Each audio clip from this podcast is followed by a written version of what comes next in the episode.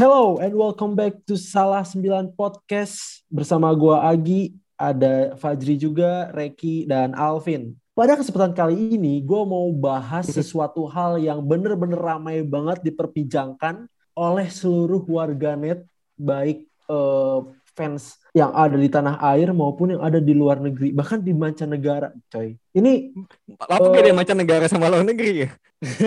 Iya. Apa bedanya mancanegara Gak maksudnya kalau kalau mancanegara tuh kayak nggak ada bedanya sih ya iya emang jadi gini kenapa gue sebut itu sama aja karena pada kesempatan kali ini gue mau bahas suatu hal yang mana liga ini juga ada yang uh, yang apa ya kayak kayak tandingan gitu loh. Mm -hmm. Kan tadi mm. gue bilang ada mancanegara, ada luar negeri. Itu kan semacam tandingan. Nah ini juga tiba-tiba ada tandingan cuy. Oh, Nyambung memang. Ya, jadi ini mengingatkan gue ya uh, dengan yang dulu pernah kejadian di Indonesia nih kalau boleh cerita dikit ya.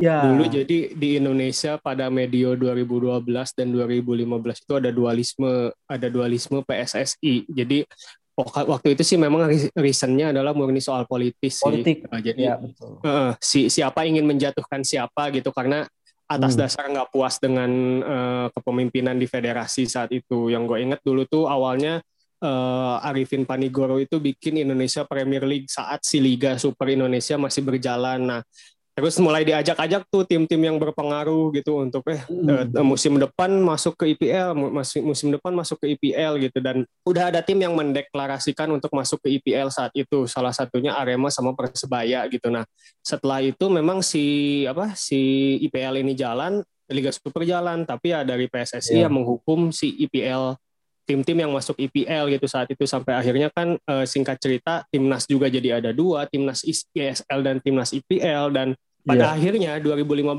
setelah kepemimpinan Jokowi akhirnya sepak bola Indonesia dibekukan nih singkat ceritanya oh. sih kayak gitu dan mungkin yeah, yeah. yang mau Agi eh, bawa di topik kali ini ya mungkin mirip-mirip kayak gitu sih sama-sama soal dualisme sih cuman nggak tahu hmm. nanti mungkin kita bahas lebih lanjut sih ininya hmm. nah tepat banget jadi dari dari yang tadi Reki awalin itu uh, ada sangkut pautnya dengan kasus yang sekarang tadi yang gue sebut ramai diperbincangkan dalam mm -hmm. 12 jam terakhir mungkin ya. Out of ya, nowhere gitu ya tiba-tiba. Iya, ya kayak kayak gue bangun uh, pagi dengan sangat normal, terus gue main Twitter dan main Facebook atau Instagram dengan normal, lalu tiba-tiba muncul kayak ting ting ting ting ting tagar ting ting ting ting, ya itu tagar Europa Super League. Nah, gue pengen langsung aja nih ke hmm. Fajri mungkin Fajri. Jri, ini gue penasaran latar belakang si ISL ini, gue gue singkat ya, ISL ini itu kenapa sih kok tiba-tiba muncul pagi ini dan yang bikin langsung rame dan ada pro dan kontra. Ini bisa jelasin nggak latar belakangnya kenapa bisa terjadi? Hmm, ini gue bantu jawab dulu ya. Iya, Vin. Uh, jadi awalnya itu, jadi ada pemilik-pemilik klub dari 12 tim di Eropa, yaitu detailnya dari 6 tim Inggris, yaitu MU, Man City, Spurs, Chelsea, Liverpool, dan Arsenal. Dan oh, dari tim gede. Iya, tim gede semua. Uh, enggak sih, empat sebenarnya tim gedenya. Duanya Arsenal, Spurs enggak. Oke oke. Oke. Eh, dan juga tiga tim Serie A Inter, Juve dan AC Milan dan juga tiga tim dari Spanyol ada Barcelona, Real Madrid dan Atletico Madrid. Nah, yeah. pemilik-pemilik klub ini bersatu menjadi namanya itu founding club membentuk sebuah kompetisi tandingan yang bernama European Super League kayak nah. gitu. Yang mana European Super League ini nantinya bakal menggantikan Liga Champions gitu. Nah, oh niatnya tuh menggantikan. menggantikan. Niatnya menggantikan. Karena memang memang kompetisi ini nggak mungkin berjalan beriringan. Bayangin aja, uh, masa ada dua waktu waktunya. Iya, waktunya kan nggak mungkin ya gitu. Dari segi yeah. schedule itulah yang mana pada akhirnya karena kompetisi ini dibuatnya secara apa ya bisa dibilang independen dan tidak di tidak di bawah federasi itulah yang mana membuat pada akhirnya dikecam oleh federasi itu sendiri yaitu UEFA okay. dan juga FIFA. Hmm. Hmm.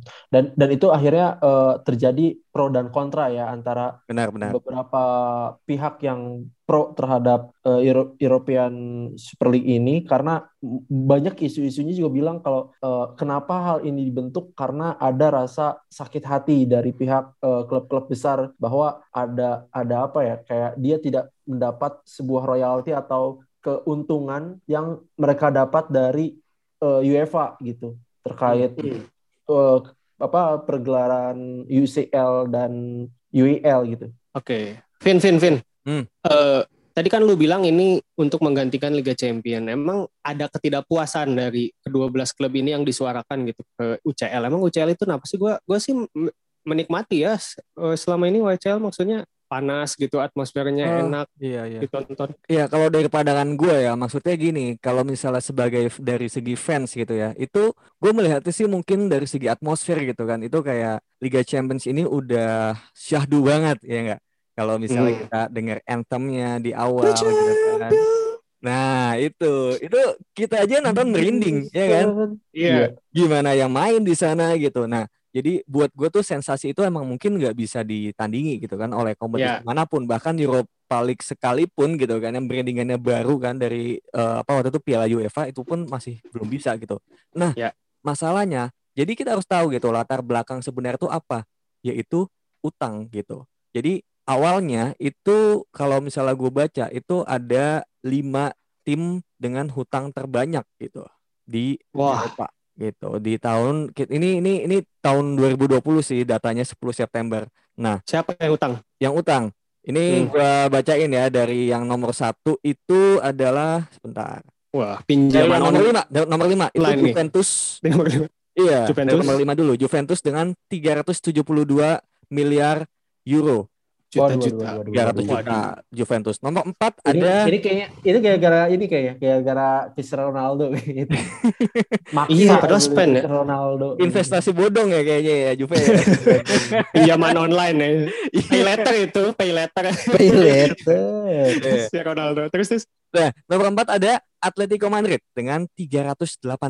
Beda dikit oh, dari Juve tadi. Kaget ya. Iya, itu kan? dikonversikan ke rupiah berapa itu? Ke rupiah bisa hampir udah mm-an sih. Nah, nomor tiga ini ada mungkin kita akan sedikit kaget yaitu Inter Milan 460 juta. Oke. Okay. Nah, gua gua iya. kaget tuh. Nomor kaget. dua, ya, nomor dua mungkin agak kaget. Siapa? Tottenham Hotspur 483 juta. Makin gak kaget gua. Makin gak kaget. Makin gak kaget. nomor satu mungkin kalian lebih gak kaget lagi. Siapa? Bukan lain dan tidak bukan adalah Manchester, Manchester United. United. 568 juta euro. Dan wow. itulah kenapa Aduh, dia menjadi awal. kalau awal. kalau MU sih kalau MU nggak kaget eh kalau MU nggak kaget ya eh, benar benar iya nggak kaget iya. tapi yang kaget mungkin jumlahnya ya kayak buset iya. banyak banget nah jadi dengan latar belakang hutang-hutang ini ini ini menariknya lima tim tadi tuh masuk ke ISL semua gitu loh Iya. Ya kan dan makanya ini menjadi sebuah justifikasi bahwa ya tim-tim ini memang sangat BU ya, butuh uang memang untuk membayar uh, hutang dan juga oh, operasional dan lain-lainnya. Itu menurut gua sebagai uh, latar belakang paling umum yang pada akhirnya membuat mereka join ke ISL dibandingkan harus di Liga Champion yang sebenarnya gini, uh, tadi gue juga sempat baca Liga Champions itu kalau juara cuma dapat sekitar 100 uh, 80 sampai 100 juta euro kalau juara. Eh, beda dengan suntikan yang dijanjikan di ISL berarti ya. Nah, iya. Itu Liga Champions kalau juara cuma 100 juta. Juara ya. Ah. Tapi lu kalau main di ISL main doang ya, itu lu main, doang. main tuh udah dapat 300 atau 400. Tuh. Main oh. doang ya. Oh, iya, iya. Jadi udah bukan sebenarnya bukan ke kekecewaan ke kompetisi banget ya iya, bungkusannya. Iya, Itu bungkusannya doang ya. Bungkusannya aja. Mm, tapi memang memang uh, dari segala yang gue baca itu semuanya berawal dari hutang, hutang. dan juga uang gitu. Income yang lebih ba yang lebih banyak. Berarti nggak beda jauh sama Indonesia ya. Kalau Indonesia kan tentang politik yang pure politik, hmm. kalau ini politiknya yeah. tentang politik uang. Ya. Karena kalau misalkan lu lihat uh, dari head office yang ada di apa European Super League juga isinya ya mereka-mereka yang hutang tertinggi gitu. Benar. Kayak let's say MU menjadi vice uh, chairman ya. Iya, betul. Cuman yang bikin heran itu ini kenapa Real Madrid yang jadi presiden ya? Apakah ini sebagai apa namanya? Dia yang paling berani gitu apa gimana nih? Karena digagas kalau yang gue sempat baca tadi sore sih kalau nggak salah memang digagasnya masih Florentino Perez gitu ya mungkin mereka kayak oh. lagi nongkrong nongkrong terus si Perez itu ny eh, nyeletuk yang soal ide Super League ini gitu jadi ngerasa uh, uh, ingin yang tadi yang gue bilang di awal pengen kompetisi yang lebih eh atau yang Alvin tadi bilang di awal gitu pengen kompetisi yang lebih baik dari Liga Champions gitu si Pereznya yang nyeletuk sih biasanya kan gitu kalau di kerjaan kan siapa yang punya ide yang dia yang jadi ketua. ketua.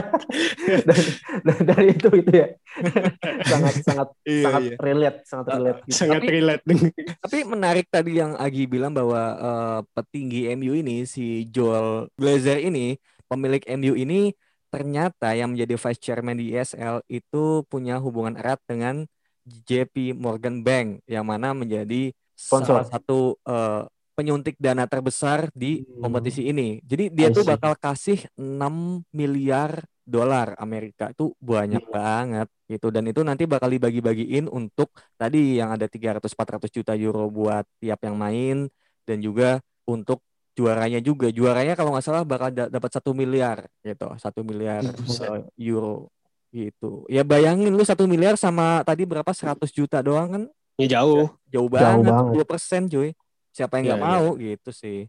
Itu menarik sih maksudnya dan ditambah lagi tadi kalau misalkan lu bilang suntikan sponsor-sponsor yang memang saat ini masih berada di setiap klub besar yang akan join di ESL ini juga akan turut membantu gitu dalam dalam perhelatannya nanti. Dan uh, menurut gue itu sponsornya juga nggak disebut kaleng-kaleng kan let's say kayak Nike atau Adidas dan lain-lain juga pasti bakal turut serta di sana. Mm-hmm. Nah, yang yang yang gue bikin penasaran ini tuh semacam sebuah pergerakan walaupun di awal tadi udah gue bilang kayak uh, pagi-pagi gue kayak biasa aja gue main HP biasa aja tapi tiba-tiba muncul dan langsung rame ini sepertinya ada suatu gerakan yang memang kita tidak ketahui gitu dan tiba-tiba langsung sangat-sangat solid mereka membentuk masif. pergerakan hmm. tersebut ya masif dan uh, bahkan UEFA pun kayaknya colongan, colongan gitu hmm. iya uh, uh, uh, um, ketua UEFA sendiri terakhir bilang kalau dia uh, menyatakan bahwa di dalam UEFA terdapat ular gitu di yeah, dalam yeah. di dalam hmm. strukturnya gitu itu kayak menarik sih uh, sebutan kayak gitu hmm. yang artinya ini sudah dipersiapkan sejak lama dong Iya. ya kan? Tapi sama elit-elitnya Gi. Jadi uh, yang barisan nah. atas gitu. Dan kayak sama kayak Agi kemarin gitu. Jadi tadi pagi juga gue masih kayak sibuk debat uh, yang Arsenal lawan Fulham kemarin satu-satu gitu. Tadi ada pernyataan menarik juga dari Arteta. Jadi Arteta sama pemain tuh sekarang lagi ngerasa ngedown banget dan kecewa banget karena mereka sama sekali nggak tahu gitu nggak pernah dengar isu ini dari siapa pun di orang dalam. Tiba-tiba ada pengumuman kayak gini makanya mentalnya lagi pada breakdown sih katanya. Dan gua rasa semua klub juga lagi merasa kayak gitu sekarang merasa dihianati gitu.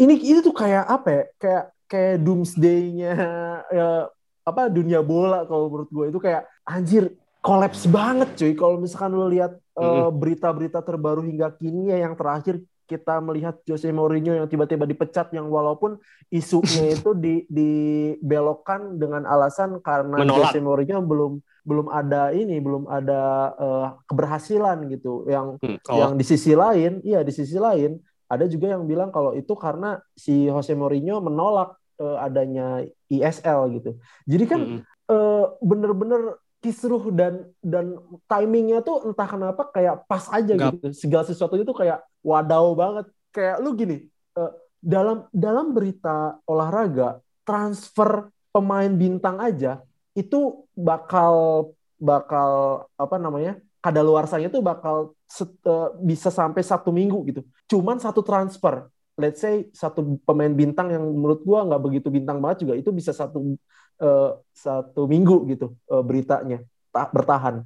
Nah ini ibaratnya lu sah dalam sehari lu mendapatkan banyak berita yang bisa dibilang ini bakal bakal dibahas terus. dibahas terus hingga sebulan lebih sepertinya gitu. Kayak timingnya aneh kalau kalau Agi tadi bilang pas kalau menurut gue sih timingnya aneh ini. Maksudnya mau menjelang akhir musim terus lagi di fase-fase semuanya tuh lagi momentum di semifinal UCL semifinal UEL di ya, liga juga mungkin ada yang Maksud masih kejar-kejaran. Ini ada gua... yang sakit hati kayaknya akhirnya ada lagi tiba-tiba mau di band timnya nih. enggak, enggak maksudnya maksudnya pasnya itu pas dalam artian pas bener-bener lagi kacau, kac malah makin kacau gitu maksud gua.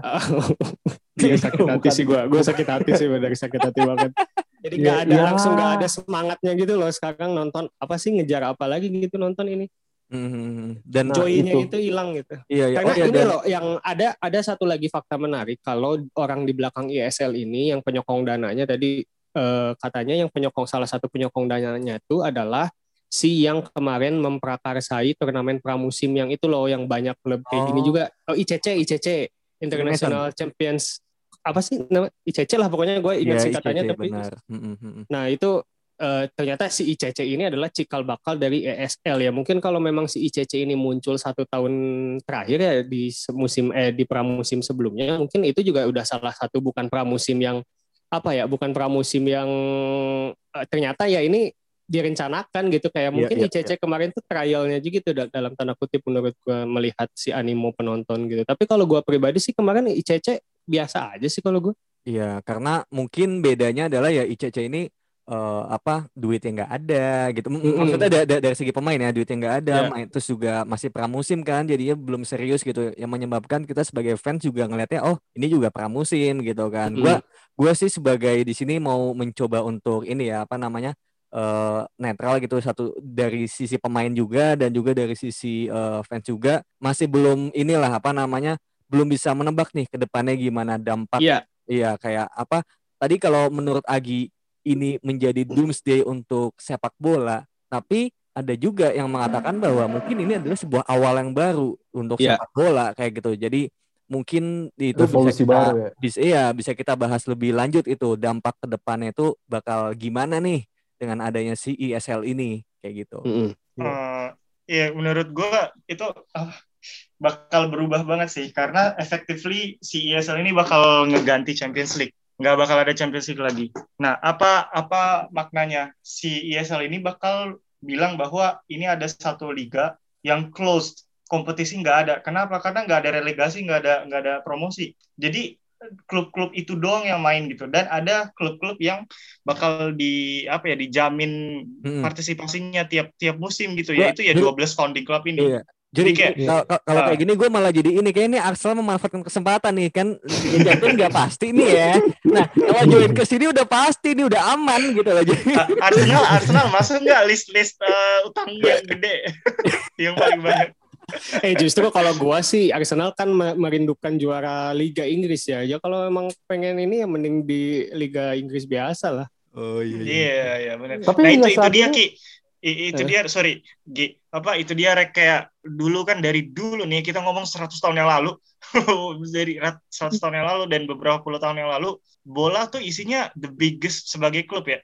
The biggest trophy that you want to win is the European Championship gitu. Yeah. dulu namanya apa sih apa gue lupa uh, tapi kemudian namanya uh, Piala Raja. Terus sekarang namanya hmm. Liga Champions Champions League. Dan hmm itu saat ini sedang eksistensinya that very existence of that trophy itu sedang diancam gitu. Goyang, lagi diancam digoyang. oleh para oligark oligark ini gitu. Jadi kayak apa uh, dan apa sih ketika lu bayangin lu nonton ESL lu nonton selalu misalnya besok Liverpool Madrid, minggu depan Liverpool Barca, minggu depannya dan kayak gitu ya terus tiap minggu. Apa ti tiap minggu midweek gitu. Hmm. Dan per pertama menurut gua apa spesialitinya tuh makin lama makin hilang ya Oke. Okay. Di ya, sini terus habis itu yang kedua nggak ada trofi yang lo mau menangin terus karena lo selalu ada di situ. ya. kayak, itu, itu jadinya kayak kesakralannya si Champions League yang biasanya orang-orang tuh mau menang terus dan apa selalu ada ya kita tahu lah sebagai fans bola ya Champions League night kayak ya football tuh berubah jadinya bola tuh berubah dan ini bukan cuma di Champions League doang ramifikasinya menurut gue ini bakal bakal berdampak juga ke ke IPL dan sebagainya. Karena ketika ada permusuhan jadi gini gue tadi dengar juga uh, dari salah satu salah satu broadcaster Sky Sports. Siapa? Uh, Coach Justin? bilang siapa sih? Kevoh bentar. Gue lupa Kevoh siapa gitu. Uh, jadi si si Kevoh ini bilang uh, uh, dia bilang kalau uh, dulu Premier League itu sebenarnya breakaway league juga. Breakaway itu maksudnya kayak uh, tiba-tiba muncul gitu. Hmm, hmm. Breakaway league. Nah, hmm. bedanya sama yang dulu dan ini sekarang adalah yang paling yang paling signifikan tidak didukung atau tidak diawasi oleh governing body yang resmi. Yang yang dulu si IPL tetap ngesahin dan ngawasin gitu. Dan yang kedua bedanya ya ada relegasi dan tetap ada promosi, which yang mana modelnya itu yang akan memberikan kompetisi gitu ke sports ke, ke, ke olahraga ini.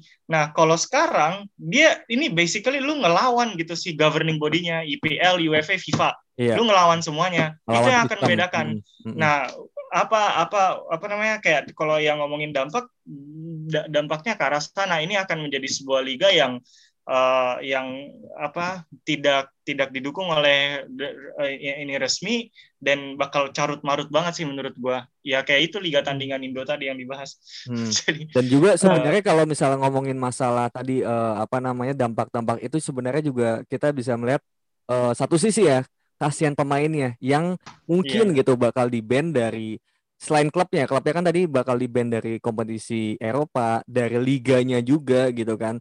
Nah, mm. pemainnya juga punya dampak jadinya udah pemain yang nggak bisa main gitu kan. Mm. Dan juga mm. untuk kompetisi nasionalnya yeah. pun juga nggak bisa. Mereka iya, nggak yeah. akan iya. mungkin main di Piala Dunia dan juga yeah. Piala Eropa gitu. Nah, nah, nah tapi kecuali hmm? bisa tapi bisa bisa ada apa mereka main kalau pindah ke Dortmund. Enggak, nah. tapi gini, tapi gini terakhir.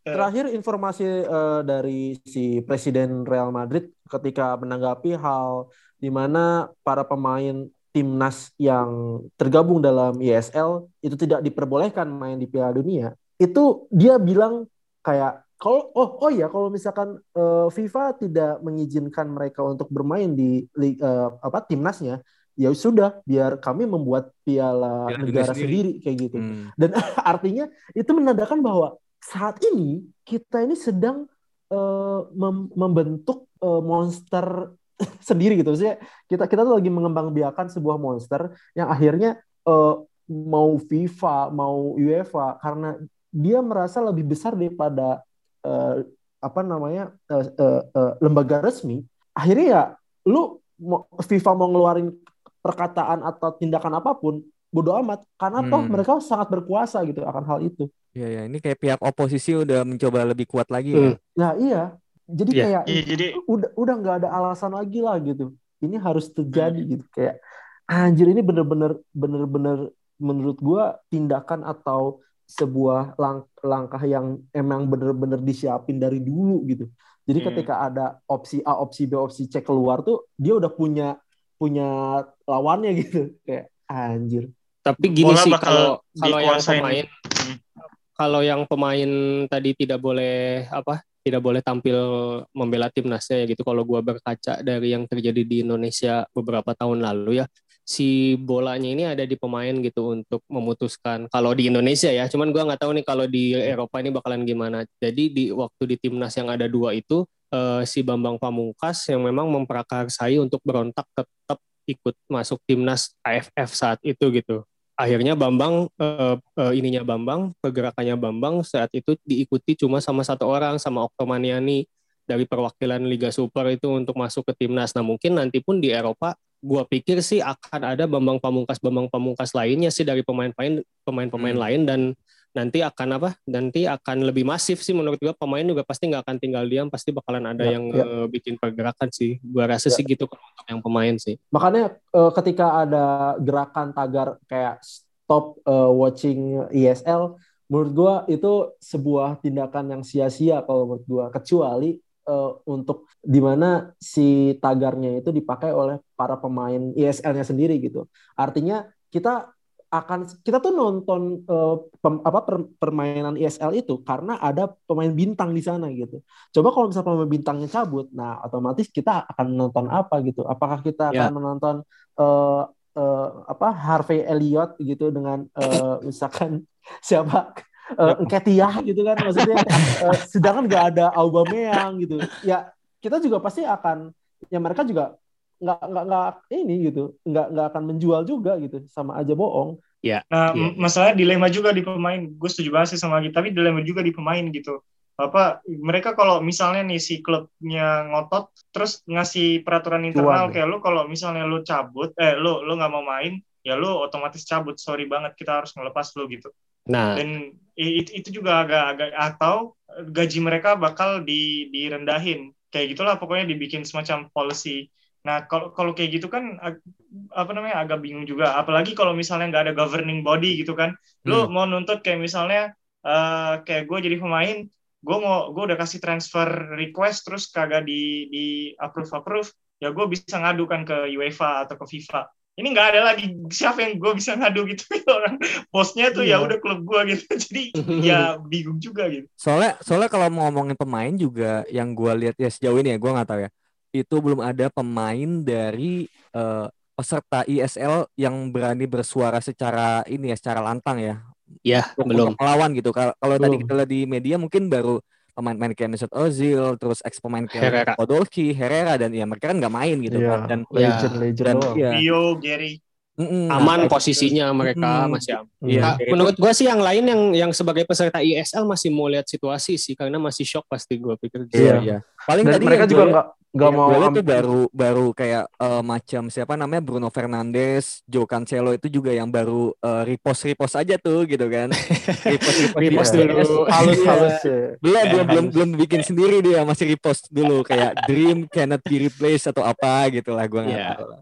Iya, berarti kalau para pemain itu banyak komennya dari segi joy dalam bersepak bolanya itu ya, ya benar. ya. ya. Anak kecil bermimpi uh, main di Liga Champion atau di Piala Dunia gitu dan bukan anak kecil doang sih, gua rasa pemain yang lagi ngejar kebentuk karirnya pun ya tujuan utamanya ya Piala Dunia. Iya, karena nah, makanya karena... pindah pindah ke Bundesliga aja udah sama PSG. Exodus. Terjadi Exodus. Wah, menarik ya artinya kalau gue sih balik lagi sebenarnya uh, ketika hal ini terjadi gitu kalau misalkan kita mau menghentikan ini semua menurut gue salah satu yang paling penting adalah lembaga resminya itu harus lebih besar dibanding elit-elit yang sekarang lagi berjuang untuk membuat ISL ini gitu. Hmm. Gua gua hmm. sih berpikir uh, ini ini kayak contoh uh, perdana menteri Inggris uh, Boris aja pun menolak Boris gitu kan Boris Bokir. Boris Bokir. Boris Boris apa sih? Gue lupa. Boris, Boris Johnson. Boris Johnson. Boris Bokir. Si Alvin mau atas lagi itu tadi. nah, Boris Johnson, uh, Boris Johnson. Iya, Boris Boris Johnson ini dia aja udah udah mengatakan gitu menolak. Uh, ke, uh, untuk menolak pergerakan ini. Cuman ya nggak ada nggak ada power gitu. Artinya menurut gue mau nggak mau ini kalau mau memang dilakukan pemberhentian terhadap pergerakan ISL ya harus lebih kuat di antara elit ini entah mau membekukan uh, oleh PBB tapi nggak mungkin juga itu terlalu jauh ya.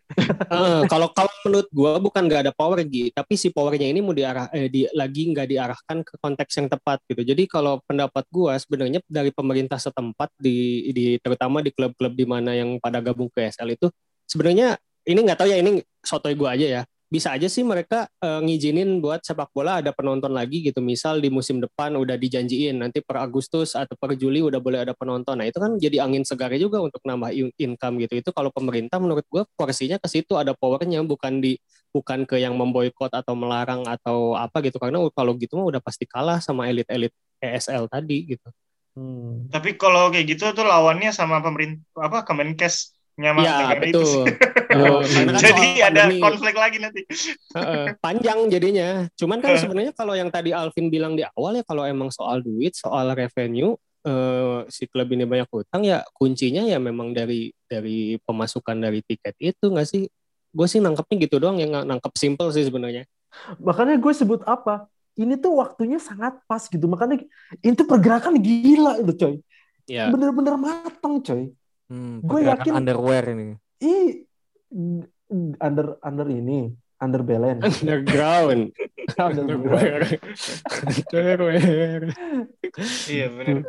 setuju sih emang dari dari lama ini pasti dicanangkan hmm, kan kalau nggak salah dari 2009 kan apa namanya uh, udah ada desas-desus kayak gini tapi belum ada yang benar-benar berani nah ini mereka udah pada pada berani buat hmm, hmm. akhirnya muncul cuman pertanyaannya kayak kenapa sekarang yeah. dan covid segala macam dan dan ya itu opini pribadi gue adalah ini ini tuh sebenarnya adalah sebuah pergerakan yang memang sudah dicerahkan kayak tadi Agi Reki bilang tapi dan dan dan apa namanya sepertinya gitu covid uh, menjadi justifikasi artinya kayak oh ya udah ya, income-nya turun itu. makanya mereka butuh tapi yes. menurut gue sebenarnya enggak bukan bukan bukan covid jadi justifikasi tapi covid cuma jadi apa ya mempercepat doang gitu akselerator doang iya.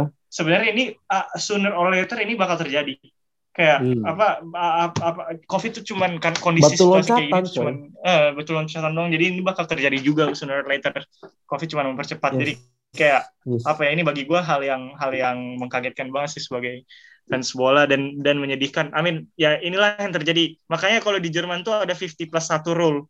Klub tuh minimal apa pasti akan ada penjaminan bahwa yang yang punya klub itu fans. 50 plus satu persen itu artinya 50 plus satu shares dari klub itu milik fans. Jadi ya, si ya. shareholder terbesar tuh fans sebenarnya. Maka penentu hmm. keputusan terbesar tuh di fans. Makanya kalau kalau di Jerman dan itu sampai sekarang masih tetap dipertahankan. That's makanya belum ada yang join ya makanya belum ada yang join. Makanya nggak ada yang bakal join juga seperti mudah-mudahan ya mudah-mudahan. Yeah. dan dan ya itu sih apa namanya uh, waktu Schneider tiba-tiba ke join. Gimana? Ya, jadi karena dia amat. itu gini, gini. itu beda ini beda agenda itu. Enggak kalau yang kalau yang kalau misalnya kalian lihat ada list kayak misalnya top 10 uh, eh, klub yang paling yang paling gede utangnya itu tuh salah satunya ada Nor uh, Newcastle sama West Bromwich Albion kan. Brighton nah ya? itu eh Brighton ya Brighton. Uh, Brighton. Nah wow. dua itu kenapa nggak join?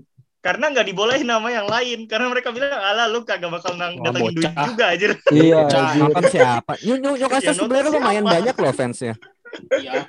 Padahal iya. basis fansnya gede juga Newcastle. Oh. iyalah mana hmm, mana mungkin... film film gol juga kan itu Newcastle ah kan? iya benar benar. Film gol.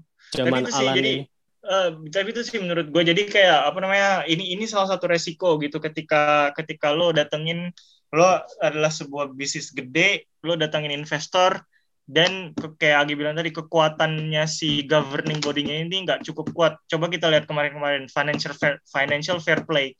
Kayak bener nggak sih itu ada FFP kagak yeah, jalan yeah. juga kan sebenarnya. Yeah. Ya udah si oligark oligark ini tuh para ya yang Glazer family dan sebagainya tuh bakal bilang oh ya udah si UEFA FIFA tuh lemah ya gue bisa bisa aja kalau gue ngebikin semacam aliansi bisa ini ya udah inilah yang terjadi hmm. tapi tapi hmm. misalnya nih misalnya kita berandai-andai gitu men mencoba melihat hmm. dari segala sisi ya jadi sebenarnya kan yang dilihat dari para oligarki ini adalah fans gitu makanya kenapa pada akhirnya mereka mengumpulkan tim-tim yang kebetulan utangnya banyak tapi fansnya juga banyak gitu loh ya kan? Nah kita dijadikan nih sebagai apa ya bisa dibilang kayak uh, ya fans-fans ini bakal ditarik untuk pada akhirnya ya ini kan karena banyak fansnya jadi banyak yang nonton gitu. Pada akhirnya investor seperti JP Morgan itu berani kasih uh, dana sekitar 6 miliar dolar Amerika kayak gitu. Itu kan pasti karena fansnya mereka yakin fans ini pasti bakal loyal kepada timnya. Ibaratnya gini, yeah. Iya. uh, kita kita reguler nonton IPL nih ya dengan Fajri nonton Bundesliga gitu. Terus tiba-tiba misalnya musim depan Agustus uh, dimulai nih ISL. Gue nggak yakin sih mayoritas dari fans bola bakal tiba-tiba nggak mau nonton lagi gitu. Gue yakin hmm. pasti mereka oh. nonton gitu loh. Itu yang itu, pada akhirnya itu... buat gue ini ini ini riset ini ya riset agak apa uh, Anabel ya anal, analisa gembel ya. Itu ada ya analisa gembel gue ya kayak gitu. Karena gue pun gue pun ya secara ini ngeliat ada MU tiba-tiba lawan Barcelona di grup gitu kayak ya gue pengen nonton lah gitu kan. Kapan lagi? gitu. Cuma mungkin gue nggak tahu ke depannya bakal gimana. Nah yeah. kapan lagi tuh Vin kapan lagi ya tinggal beberapa minggu lagi lawan Barca lagi cuy Memang. Iya.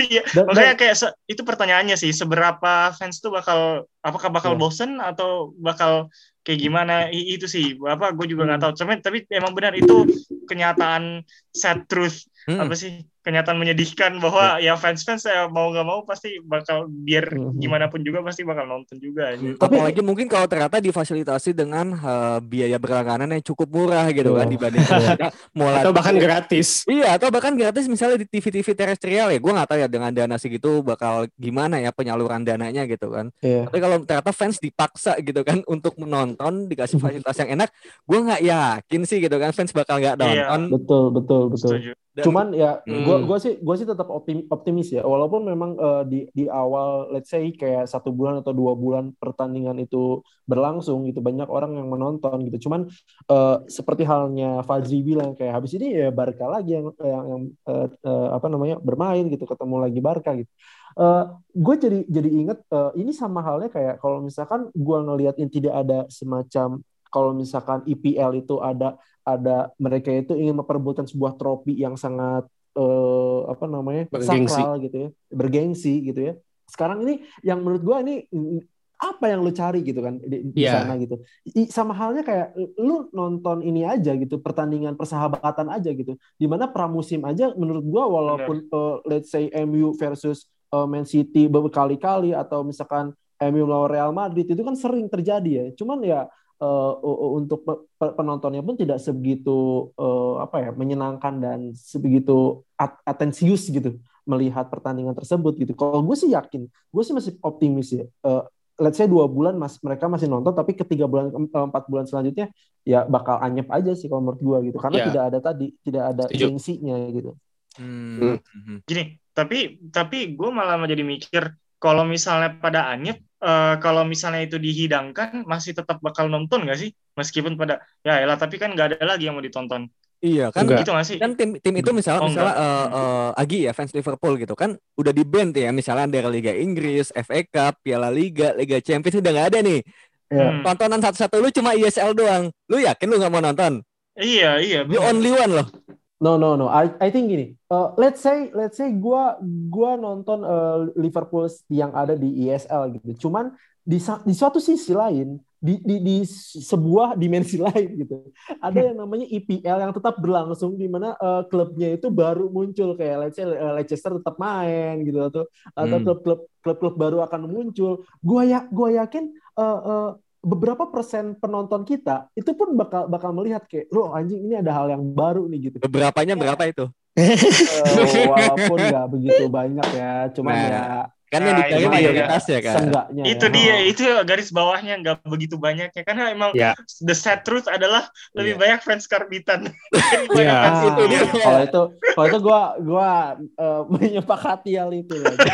gua nggak nonton, gua nggak nonton gue ya salah satu yang gak nggak pengen nonton nggak tahu kenapa yakin yakin yakin karena karena kalau kalau gue ya ya, ya meskipun gue fans Arsenal gitu ya Arsenal nyampe di ESL juga pasti tiap minggu tuh akan jadi bulan-bulanan gitu.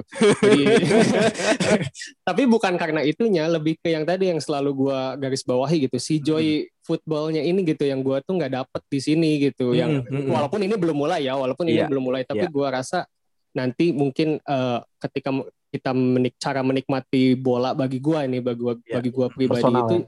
bukan bukan yang memang kita nonton oh matchnya antara tim besar dan tim besar gitu kadang orang kan kayak oh MU lawan City ini seru gitu bukan itunya doang tapi lebih kayak Betul prestisnya, historisnya hmm. gitu. Makanya ketika ada uh, yang awal-awal City baru punya duit tuh, terus MU lawan City tuh waktu awal-awal kan mungkin nggak terlalu ini gitu karena MU masih mendominasi. Tapi setelah selang berapa tahun ada proses si City ini membentuk sejarah dan nilai historisnya udah mulai tinggi, barulah jadi panas gitu. Dan itu kan proses. Nah nanti ISL meskipun klubnya klub besar, tapi si liganya sendiri ini menurut gue belum ada hitnya gitu loh, belum ada belum ada yang bisa kita lihat gitu. Kalau sekarang kan dengan liga yang udah berjalan kita bisa ngelihat perkembangan pemain mudanya, kita bisa melihat akad, uh, akademinya gitu. Kalau ada pemain rising star yang muncul gitu kan kita bakalan otomatis nyari tahu oh ini anaknya dulu di tim U23-nya bagus gitu, pantas promosi. Jadi banyak joy-joy yang uh, bisa kita nikmatin ketika ngikutin uh, liga sekarang ini. Tapi oh. nanti ketika di ESL si sejarah-sejarah itu tuh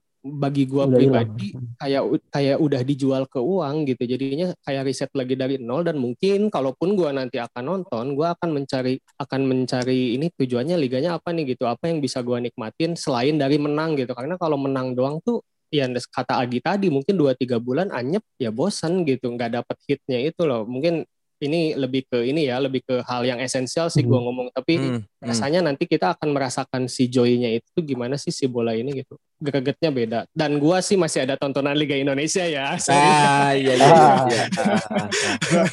gue pribadi juga nggak ada bodo amat sih kalau ada hasil ya orang Dortmund tetap di situ iya pasti enak sih Ah, ini gue gue tiba-tiba juara Liga Champions nih, final lawan iya, PSG iya. atau Bayern nih.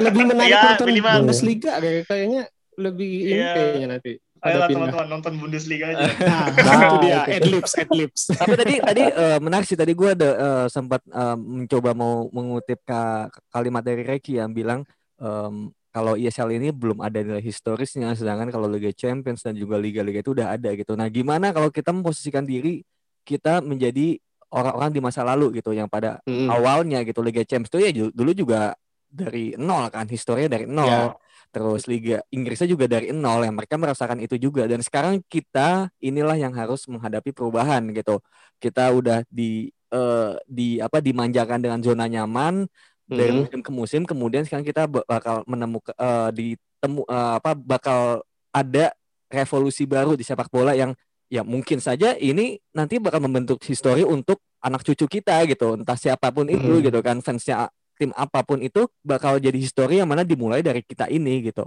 Ya. Tapi kan kalau juru zaman ya. dulu ya, gua nggak tahu ya zaman dulu uh, siapa-siapa aja. Cuman gua rasa sih kalau zaman dulu itu semua elemen saling merumuskan gitu.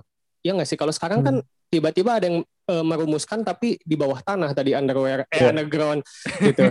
Jadinya makanya yeah. jadi ada perbandingan ininya gitu. Jadi ada perbandingan perbedaan ininya. Oke sama-sama perubahan, cuman yang satu hmm. semua elemen uh, sama-sama berpikir untuk uh, visioner ke depan. Tapi kalau ini kan cuma beberapa elemen doang. Mungkin itu yang membedakan sih. Dan yeah. That, uh, yeah. ada kabar gua, lagi kalau di 2024 hmm. itu sebenarnya si Liga Champion tadinya mau berubah format gitu sih yeah, di betul. 2024 yeah, ya kan. Betul, betul. Cuman nggak kesampaian gitu. Gua nggak tahu kok, jadi udah masuk agenda apa gimana. Udah kok ada kompetisi baru lagi namanya UEFA Conference Komit. League kalau. Hmm, ya itu juga. Gitu. Gimana. Hmm. Itu juga sama. Nah, ya karena kalau kalau menurut gua kalau misalkan dikatakan Alvin kayak gitu menurut gua itu nggak apple to apple ya karena yeah. Ya. uh, satu satu posisi uh, ada uh, historis di mana mereka itu membentuk suatu hal yang baru bener-bener baru nggak ada sama sekali dan yang satunya lagi membentuk suatu hal yang baru yang sebenarnya itu jiplakan gitu menurut gua tidak apple to apple jadi kalau gua sih still kayak uh, ya menurut gua ESL ini semacam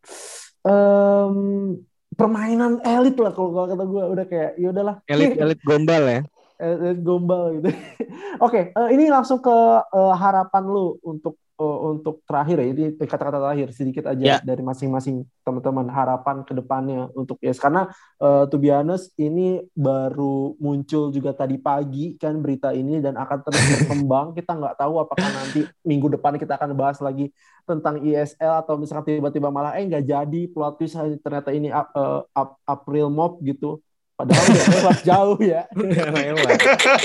April Mop. Iya, kita kan mau kita review gak... mau review pertandingan juga jadi hilang juga joynya. Ah itu kayak bangsat ya. Gue gue mau review mau preview juga uh, uh, apa namanya nggak nggak ada nggak ada enaknya gitu ya sih udah udah. Iya mau nggak mau preview apa MU Roma semifinal Europa League tapi ya kagak bakal lolos selera makan final ya. Jadi. Iya kayak hilang selera makan betul mau bahas UCL IL nggak ada gitu ya hmm. udahlah bodo amat lah. Oke okay, kalau harapan ya Gia kalau dari gua sih gue masih berharap ini uh, mimpi buruk aja. Satu, kedua, gue berharap kalaupun ini bukan mimpi, tapi ini hanya gertakan gitu. Jadi gertakan dari pihak-pihak elit ini yang memang tadi beberapa ada punya kepentingan pribadi terkait utang, tapi tapi lebih jauhnya ya gue positif thinking aja. Mereka juga ingin sepak bola maju. Jadi ini adalah cara menggertak UEFA atau sampai ke FIFA agar tidak uh, arogan gitu ya mungkin atau tidak korup gitu karena sampai saat ini juga uh, si UEFA kan menurut gua masih masih menunjukkan egonya atau yep. gengsinya gitu makanya langsung uh, hmm. ngeluarin kebijakan di band pemain yeah. di band lah eh, si liganya di band dan sebagainya jadi gua berharap ke depannya sih ini gertakan dan si UEFA maupun FIFA bisa cari jalan tengah jadi bukan bukan keras-keras saling keras kepala atau adu-adu gengsi sih gue berharapnya gitu sih hmm, iya iya kalau gue juga melihatnya apa ya ke depannya gue yakin gue yakin ini gue yakinnya uh, 80% ya itu bakal ada win-win solution gitu ya, dari kedua belah pihak. Entah gimana apa namanya penyelesaiannya gimana tapi kan ya benar tadi kata Reki ini masih sama-sama gontong-gontokan kan. Kayak dari ISL ya pokoknya udah join nih 12 tim dan bakal ada 8 tim lagi yang bakal join gitu kan. Kan total 20 tim ya gitu. 20, ya, ya. Uh, dan juga dari dari pihak liganya juga udah keras juga pokoknya bakal di ban gitu gue itu itu buat gue sebuah apa ya kekuatan yang sama gitu 50-50 hmm. pemain pun gue yakin nanti bakal mulai bersuara itu menurut gue beberapa hari atau minggu yeah, depan bakal jauh lebih seru lagi gitu karena ya, grup WhatsApp-nya lagi pada rame pemain itu. iya nih, yeah. internal internalnya lagi pada lagi pada bicara gitu karena lagi pada kirim-kirim stiker ya. Benar. fans fans juga udah mulai kan tadi ada fans Liverpool udah mulai Arsenal apa, juga udah ya, how apa what a disgrace segala macam ah, Liverpool. Di, kemarin. Dortmund lawan Bremen di uh, Signal Iduna Park udah ada banner-banner kayak stop ESL, stop ESL gitu. -gitu. Hmm. Ya, good, ya, good. Ya. Kayak gitu. Dan MU juga udah mulai tadi ada protes-protes kayak gitu kan. Terutama ke Glazer juga kan. Makin benci nih sama Glazer MU kan. paling gede nih. Pinjaman iya. online. Iya gitu. Online. Nah jadi jadi uh, fans udah mulai ber, uh, apa namanya bergerak dan bergerak. juga mungkin nanti ketika pemain udah mulai bergerak menurut gue situ kekuatannya udah jauh lebih besar lagi gitu ya, apalagi ya, ya, pemain pasti. ini nggak boleh bergerak sendirian dia hmm. harus di apa diwadahi oleh eh, tadi gue sempat gue nggak tahu sih namanya benar atau tapi kayak uh, eh, PFA mungkin ya gitu Professional Footballer Association gitu. Mm -hmm. Nah itulah yang mungkin bakal harus mewadahi. Mungkin kayak Black Lives Matter gitu kan, campaign-campaign mm. kayak gitu gitu kan dan juga ya gue nggak tahu ya boykot-boykot apa gitu dan ketika pemain dan fans udah mulai bersatu, menurut gue di situ chance udah lebih besar lagi sih. Betul betul. Gila ini Indonesia nah. banget, sumpah gue kira ini cuma bakalan terjadi di Indonesia ke bola kusut ini. iya iya. Fajri Fajri gimana Fajri? Ah, kalau gue agak lebih lebih sedikit pesimis daripada tadi ada 8 semoga ya ada win-win solution. Gitu gue gak apa maksudnya gini lo coba posisiin diri sebagai elit elit ini ya. Gue nggak tahu apakah maksudnya kayak gimana segala macam tapi saat ini gue tetap berpandangan mereka maunya duit. Dan ya. banyak banget orang yang punya pandangan sama kayak gitu. Dan apa namanya apa yang lo apa yang konsekuensinya dengan tindakan lo kayak gini? Yang lo lakuin adalah lo ningkatin risiko cuy. Lu tahu kan kalau misalnya lu ngelawan governing body tuh kayak gimana risikonya? Apa yang terjadi sama uh, klub-klub Italia kemarin di Calciopoli? Habis hmm. semua. Lu yeah. pikir lu bikin kayak gini gak ada risikonya? Habis habis ini kalau misalnya semua udah mereda apa yang terjadi? Lu bakal dapat sanction cuy. Lu bakal dapat hukuman. Dan itu nggak nggak bakal nggak bakal kecil. Semua hmm. 12 klub 20 founding klub kalaupun nanti bakal menjadi 20 bakal dapat dihabisin anjir sama UEFA sama FIFA FIFA, UEFA, IPL dan semua domestic club bakal menghukum berat banget menurut gua nggak bakal nggak bakal ringan hukumannya. Jadi dan kemungkinan besar ya hukumannya duit dan dilarang main di Champions League mungkin sampai berapa musim gua nggak tahu. Gila. Players juga bakal bakal bakal dapat impas. Menurut gua this will not end well menurut gua. Dan ini apa yang bakal terjadi setelah ini bakal masuk ke pengadilan pasti. Ini udah okay, power sense. struggle. Make sense, make sense. Power, power struggle ini kaitannya dengan duit bakal masuk ke pengadilan. Jadi uh, tadi gue nonton sedikit ya bahasanya Sky Sports juga breaking. Emang di pengadilan tuh kasusnya memang ujungnya uh, si argumennya UEFA ya seperti biasa. Ini taking away si si competitivenessnya sports. Karena nggak ada relegasi nggak ada promosi. Gimana caranya para klub-klub kecil bisa men, apa uh, apa namanya meraih Berkembang. semacam mimpi mereka gitu. Uh, mereka tuh hmm. bermimpi bisa melawan Real Madrid, lawan Barcelona di Champions League, macam klub macam FC Porto bisa menang Champions League gitu gitulah. Itu nggak ada lagi yang kayak gitu. Dan dan itu menghancurkan mimpi-mimpi fans-fans kecil-kecil ini. Jadi itu bukan sports lagi, itu udah bukan kompetisi lagi yang sehat gitu. Itu udah nggak sehat yep. karena dia closed, yep. tertutup. Nah itu argumennya UEFA. Argumennya argumen UEFA, FIFA dan sebagainya. Argumennya ESL ya kita udah harus memiliki konsep baru gitu gitulah uh, yang mana harus ada sustainable funding dan sebagainya. Hmm, Terus yeah, argumennya yeah. lagi bakal ngikutin katanya ya gue belum terlalu paham tapi intinya bakal ngikutin model sports di di Amerika yang mana yeah, lebih yeah. tertutup kompetisinya. Nah itu gue nggak paham. Gue nggak tahu uh, gimana bondelnya. Tapi intinya kayak gitu sih argumennya. Nah apa uh, kalau menurut si orang Sky Sports itu saat ini uh, eh, ESL masih sedikit lebih unggul kasusnya dari UEFA dan gue nggak tahu kenapa kayak gitu uh, jujur okay. tapi intinya kayak gitulah ini menurut gue semacam power struggle dan dan mereka kayak ibaratnya mereka emang nyari masalah nih orang-orang uh, apa namanya yep, yep, yep. Uh, Agnelli, uh, Glazer, iya, Henry. Yeah, yeah. Pokoknya yang yang yang founder itu ini ya. Founder iya. Perez, Perez. Perez pada nyari masalah semua. Dan dan okay, ya okay. itu menurut gue it will not end well. Jadi gue sih siap-siap ya. Dengan hal ini gue juga jujur kaget banget.